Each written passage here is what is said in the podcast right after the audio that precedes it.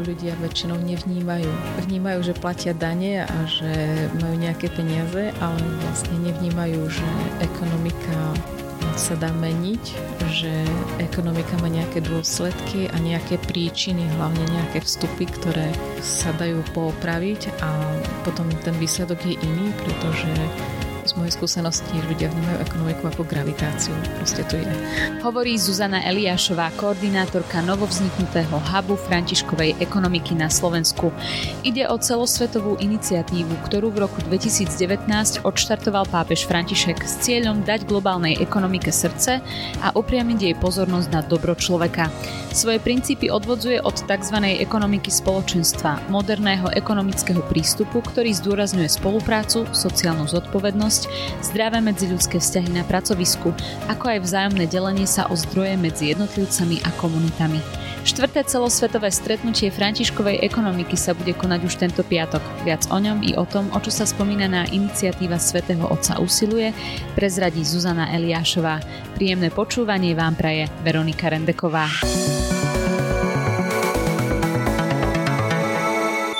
Zuzana Eliášová je koordinátorkou Františkovej ekonomiky na Slovensku. Ide o novovzniknutý hub alebo pobočku, ktorú, ktorej úlohou je okrem iného aj šíriť osvetu o tzv. Ekonomike spoločenstva, a to tak medzi bežnými ľuďmi, ako aj medzi firmami a teda podnikateľskou obcou. Ja ťa veľmi pekne vítam. Ahoj, Zuzka.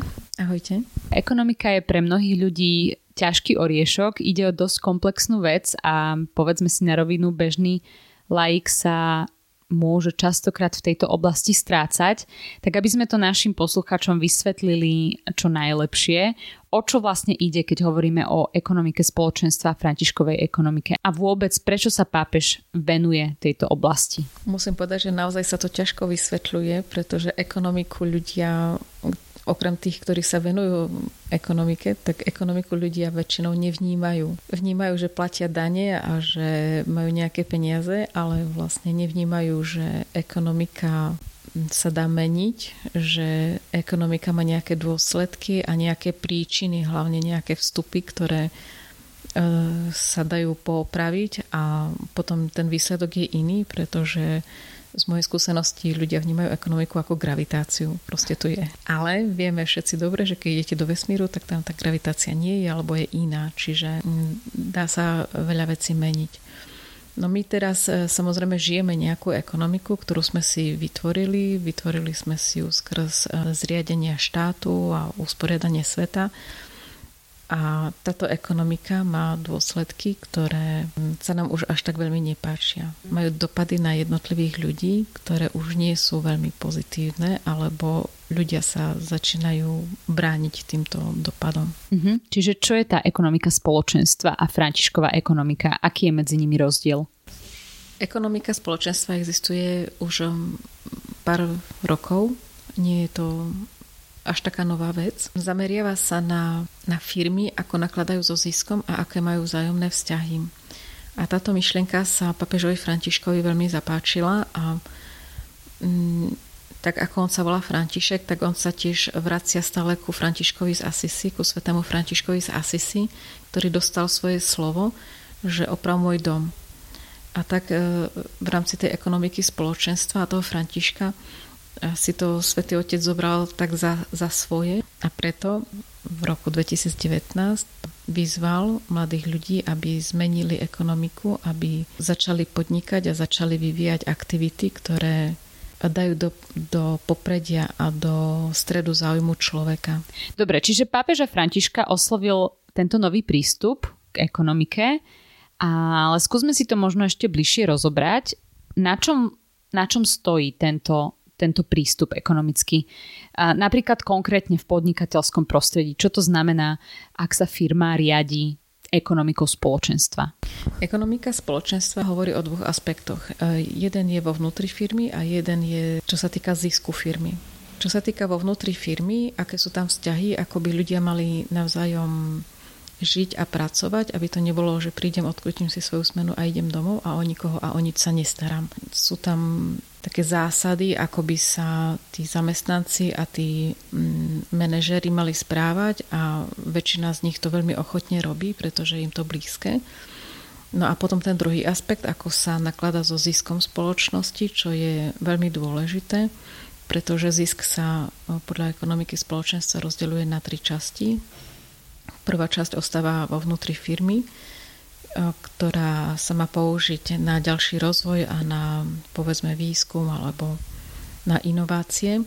A druhá časť sa použije na charitu, pričom tie charitatívne organizácie sú osvedčené a sú, tak povedať, garantované, že to nie je podvod, že sa tie peniaze nezneužijú, že naozaj idú tam, kde tí ľudia ich potrebujú, a tá tretia časť ide na osvetu. Aby aj ostatné firmy, aj ostatní ľudia sa o tom dozvedeli a mohli sa do toho zapojiť a aby tiež vyvíjali aktivity, kde v strede zaujímuje človek a nie len zisk. Predpokladám, že, že sa to teda netýka len podnikateľského prostredia. Ekonomika spoločenstva sa vzťahuje predovšetkým na firmy, ale aj na iné oblasti života. My sme zvyknutí žiť tak veľmi individuálne, tak sami pre seba. V súčasnosti je veľa hnutí a veľa iniciatív, kedy ľudia chcú vyjsť z toho svojho malého sveta a stretávať sa s ostatnými ľuďmi. A COVID nám v tomto zmysle pomohol, že nám ukázal, aké škodlivé je byť úplne oddelený a izolovaný. Ale aj pred covidom samozrejme ľudia chceli zdieľať spoločné priestranstvo a vytvárať niečo spoločné bez zisku. Ale čo sa týka firiem, tam tie vzťahy musia byť jednak profesionálne, ale jednak aj ľudské. Tak ľudsky profesionálne, že keď niekomu ochorie dieťa, tak sa na ňo nepozerajú škaredo alebo mu nedávajú, že si majú tie hodiny nadrobiť, alebo keď firma má ekonomické pr- problémy, tak um, je aspoň firmu, ktorú ja poznám, tak keď mala ekonomické problémy, tak si sedli so zamestnancami a vysvetlili im jednoznačne, že taká je situácia na trhu, toľko máme peňazí, vaše platy sú taká položka, potrebujeme s tými peniazmi výjsť, musíme vám znižiť platy, a tým tou komunikáciou a tým, že zasetili tých ľudí veľmi hlboko do tej problematiky, tak tí zamestnanci to akceptovali a vedeli, že to nie je preto, že niekto si kúpil veľké drahé auto, ale preto, že tá situácia jednoducho je taká. A tento prístup, kedy tí zamestnanci a manažéri spolupracujú a nájdu spoločné riešenie alebo nájdu zhodu, nemusí to byť vyslane riešenie, ale nájdu zhodu, že áno, teraz je to takto a my to musíme akceptovať. Vlastne to je dosť veľká zmena, pretože nie všetky firmy to takto robia a väčšinou manažeri dajú nejaký rozkaz svojim podriadeným alebo im proste krátia platy alebo niekoho prepustia alebo proste to rozhodnutie sa spraví na podstatne vyššej úrovni než samotný človek, ktorý je prepustený. A, a tam je veľká zmena, pretože tu už naozaj hovoríme o ľudskosti a už naozaj hovoríme o pochopení, o vzájomnom pochopení. A celé sa to aj potom lepšie prežíva, že podržíme tú firmu, my ako zamestnanci podržíme tú firmu, my ako manažment podržíme tých zamestnancov. A v takej firme sa o mnoho lepšie pracuje. Uh-huh. A do akej miery je to zrealizovateľné? Pýtam sa možno trocha provokačne, ale um, keď už len hovoríme o tej ľudskosti na pracovisku, tak uh, asi nikto nedokáže druhému človeku naliať niečo také uh, do, do jeho vnútra, do jeho srdca. Čo sú teda tie nástroje zmeny, ktoré by mohli pomôcť? Myslím si, že je to veľmi dobre zrealizovateľné, pretože to nestojí vôbec žiadne peniaze. Ide naozaj len o prístup a ako zmeniť človeku prístup, tak stručne povedané, stačí mu otvoriť oči. To sa dá školeniami. Vieme, že firmy si objednávajú rôzne školenia, ja neviem, teraz si vymyslím assertivity a time managementu a neviem čoho. Dá sa objednať určite aj, aj jedno školenie pripravujeme na hodnoty, hodnoty ľudskosti a vzájomnej interakcie medzi zamestnancami. Možno v tých väčších firmách by to trebalo štrukturovať, ale myslím si, že my sme len zabudli na to. Že proste tie veci a tie vzájomné vzťahy My sme len zabudli na to, pretože stále sme hnaní do nejakého výkonu, do nejakého zisku, do nejakého časového deadlineu, ale aj s týmto vypätím, aj s týmto stresom sa to dá spraviť, pretože viem to, pretože som to zažila vo firme a mali sme perné chvíľky a práve výsledok z toho je, že firma, keď má nejakú krízu, tak ju prekoná. Je podľa mňa aj dôležité, aby sa to začalo šíriť aj pre firmy, pretože s takýmto prístupom, kedy ju zamestnanci podržia, to je niečo, čo by firma mala chcieť. Čiže mám tomu rozumieť tak, že, že napríklad tú zmenu chcete priniesť práve cez tie iniciatívy a rôzne kurzy pre firmy, kde budete hovoriť o týchto konkrétnych hodnotách. Áno, takéto školenia pripravujeme. Budeme to ponúkať firmám, aby aby to vyskúšali, aby zistili, že existujú aj iné hodnoty, než len ekonomické. Ale v podstate sami sme si vyčlenili, že čo sú ekonomické hodnoty. My sami sme povedali, že asertivita je ekonomická a vľúdnosť nie je ekonomická. Ale prečo? Hej, môžeme tú ekonomiku zmeniť a práve Františkova ekonomika hovorí, že vráťme sa k pôvodným hodnotám, nájdime v človeku človeka a nevidíme len zamestnanca a len položku na výplatnej páske, ale vráťme sa ku tým základným ľudským hodnotám a pracujme s nimi, pretože človek je, treba pozerať na človeka ako na celého človeka, nie len ako na tú ekonomickú časť, ako na tú pracovníka, pretože keď ten pracovník príde domov, tak on sa vráti do tej svojej celistvosti.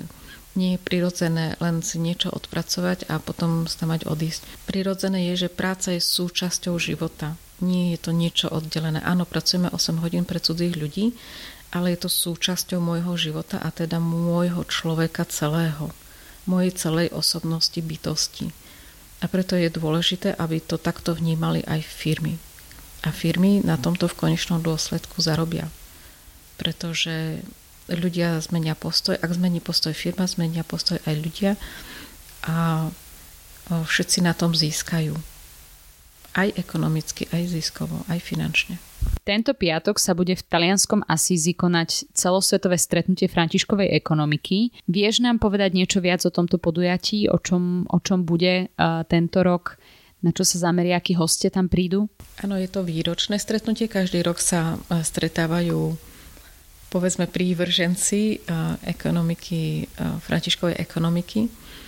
Tohto roku to bude len virtuálne stretnutie. Z Asisi sa bude vysielať. My k tomu ponúkame slovenský preklad na našom linku alebo na YouTubeovom kanáli Nového mesta, kde teda bude slovenský preklad. Zároveň týmto by sme chceli otvoriť pobočku Františkovej ekonomiky na Slovensku, teda hub, hub Slovakia, ktorý bude v Košiciach. Toho roku chceme predstaviť úrodu, ktorá, ktorá prišla už z Františkovej ekonomiky, pretože už funguje niekoľko rokov, už sa organizujú nejakí ľudia a už sú aj nejaké konkrétne príklady, čiže toho roku by sme to radi videli a radi by sme sa teda e, ostatné teda krajiny sa podelia s nami, Čo, čo sa im podarilo, čo sa im možno nepodarilo a aký to má dopad na, na ľudí a na celkový život.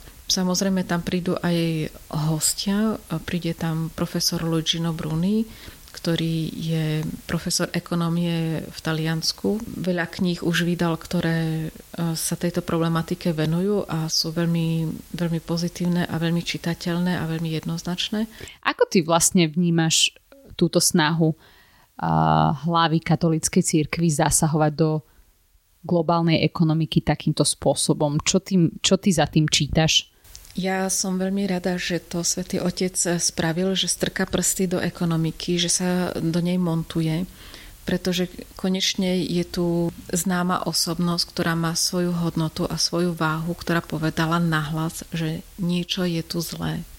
Niečo robíme nesprávne a musíme to zmeniť. Všade na svete je veľa politikov a prezidentov a vieme, že aj O S N hovorí, že, že áno, máme tu klimatickú krízu, máme tu takú krízu, máme, musíme toto riešiť, musíme tamto riešiť, ale ako keby to boli len také prázdne slova. ak sa niečo robí, robí sa málo. A práve toto hovorí František, že robme viac, robme to lepšie a poďme to robiť o, tak, takýmto spôsobom. Pozrime sa na ekonomiku spoločenstva, ktorá funguje, ktorá má výsledky a ktorá sa stará o ľudí. A pokiaľ to teda nejde z pozície štátnikov a politikov, poďme to spraviť my ako ľudia, poďme to robiť od spodu, zmeňme vlastné životy, zmeňme vlastné firmy a pomôžme aj ostatným ľuďom. Veľmi sa mi páči, že pápež František do ekonomiky zahrňa aj tzv. Globálny juh, pretože keď hovoríme o ekonomike, hovoríme väčšinou o Európe, Amerike, Číne, ale stále je tu ešte Afrika, je tu Indonézia, je tu Južná Amerika a tieto krajiny majú čo hovoriť aj do ekonomiky, aj do globálnej ekonomiky a v konečnom dôsledku tam žijú ľudia. A tí ľudia môžu byť géniovia, môže sa tam narodiť druhý Einstein, ale keď nemá čo jesť a keď e, trpí biedu, tak sa samozrejme nikdy nenaučí počítať, pretože stále musí sa starať len o svoju obživu. A práve o tom hovorí František, že ekonomika nie je len pre pár vyvolených, ale pre všetkých ľudí na svete, aj pre tých chudobných. A keď máme toľko veľa peňazí a keď sme také bohaté krajiny, tak nestačí len posielať peniaze. Treba ich kontrolovať, treba robiť viac, aby tie peniaze boli adresné. Treba sa starať aj o tých ľudí. Pápež František hovorí, že starajme sa aj o ostatných, aj o ten globálny juh, aj, aj, o, aj o ľudí, ktorí nie sú vedľa nás bezprostredne, proste o všetkých ľudí, ktorí sú na planete. No dobre, a teraz keď niekto počúva tento náš rozhovor a povie si, že, že mňa to celkom zaujíma, o čom sa tu na rozprávate a chcel by som sa pričiniť a chcel by som spraviť niečo pre tú lepšiu spoločnosť, lepšiu aj ekonomiku, či už u nás, alebo v tom celosvetovom meritku, kde by mohol začať? Určite sa k niekomu pridať, keď teda je na Slovensku, my máme pobočku v Košiciach, môže prísť, môže sa skontaktovať s nami. Z mojej vlastnej skúsenosti viem, že človek sám o sebe, áno, môže zmeniť svoj život, ale tam aj skončí. Treba sa pridať k niekomu, kto už má rozbehnuté štruktúry a kto už vie, čo treba robiť a ako treba robiť. A hlavne Františkova ekonomika definuje dvanásť oblastí, takzvaných dvanásť villages alebo obcí po našom. A samozrejme, že nerobí každý všetko, pretože to sa nedá. Každý si môže vybrať tú svoju oblasť a tú svoju aktivitu, ktorú môže v danom momente, v danom mieste vykonávať. Čiže sme veľmi otvorení a budeme veľmi radi, keď prídu ďalší ľudia a budeme môcť toho spraviť viac, môcť sa zorganizovať a začať malými krôčkami meniť aj veci na Slovensku, aj v našom živote, aj tak povediac v Európe, na tom globálnom severe, keď to už tak hovoríme. To už bola moja dnešná hostka, Zuzana Eliášová, koordinátorka Františkovej ekonomiky na Slovensku. Ja ti veľmi pekne ďakujem, držím ti palce v tejto osvete a verím, že sa aj myšlienka Františkovej ekonomiky bude šíriť aj tu na Slovensku a a že tak bude mať aj Slovensko možnosť inšpirovať sa možno aj inými krajinami, ako k ekonomike pristupovať novým spôsobom, viac ľudsky. Ďakujem. Ďakujem všetkým a pozývam vás na event, ktorý bude šiesteho októbra vysielaný cez YouTube kanál Nového mesta o štvrtej hodine. Počúvali ste podcast portálu Nové mesto Dialógy en em, ktorý vám prinášame každý pondelok. Spolu s textovými rubrikami ho nájdete na našom webe en em bodka es ká a tiež na SoundCloud a Spotify pod profilom podcasty en em. Spojme sa v dialógu na en em bodka es ká.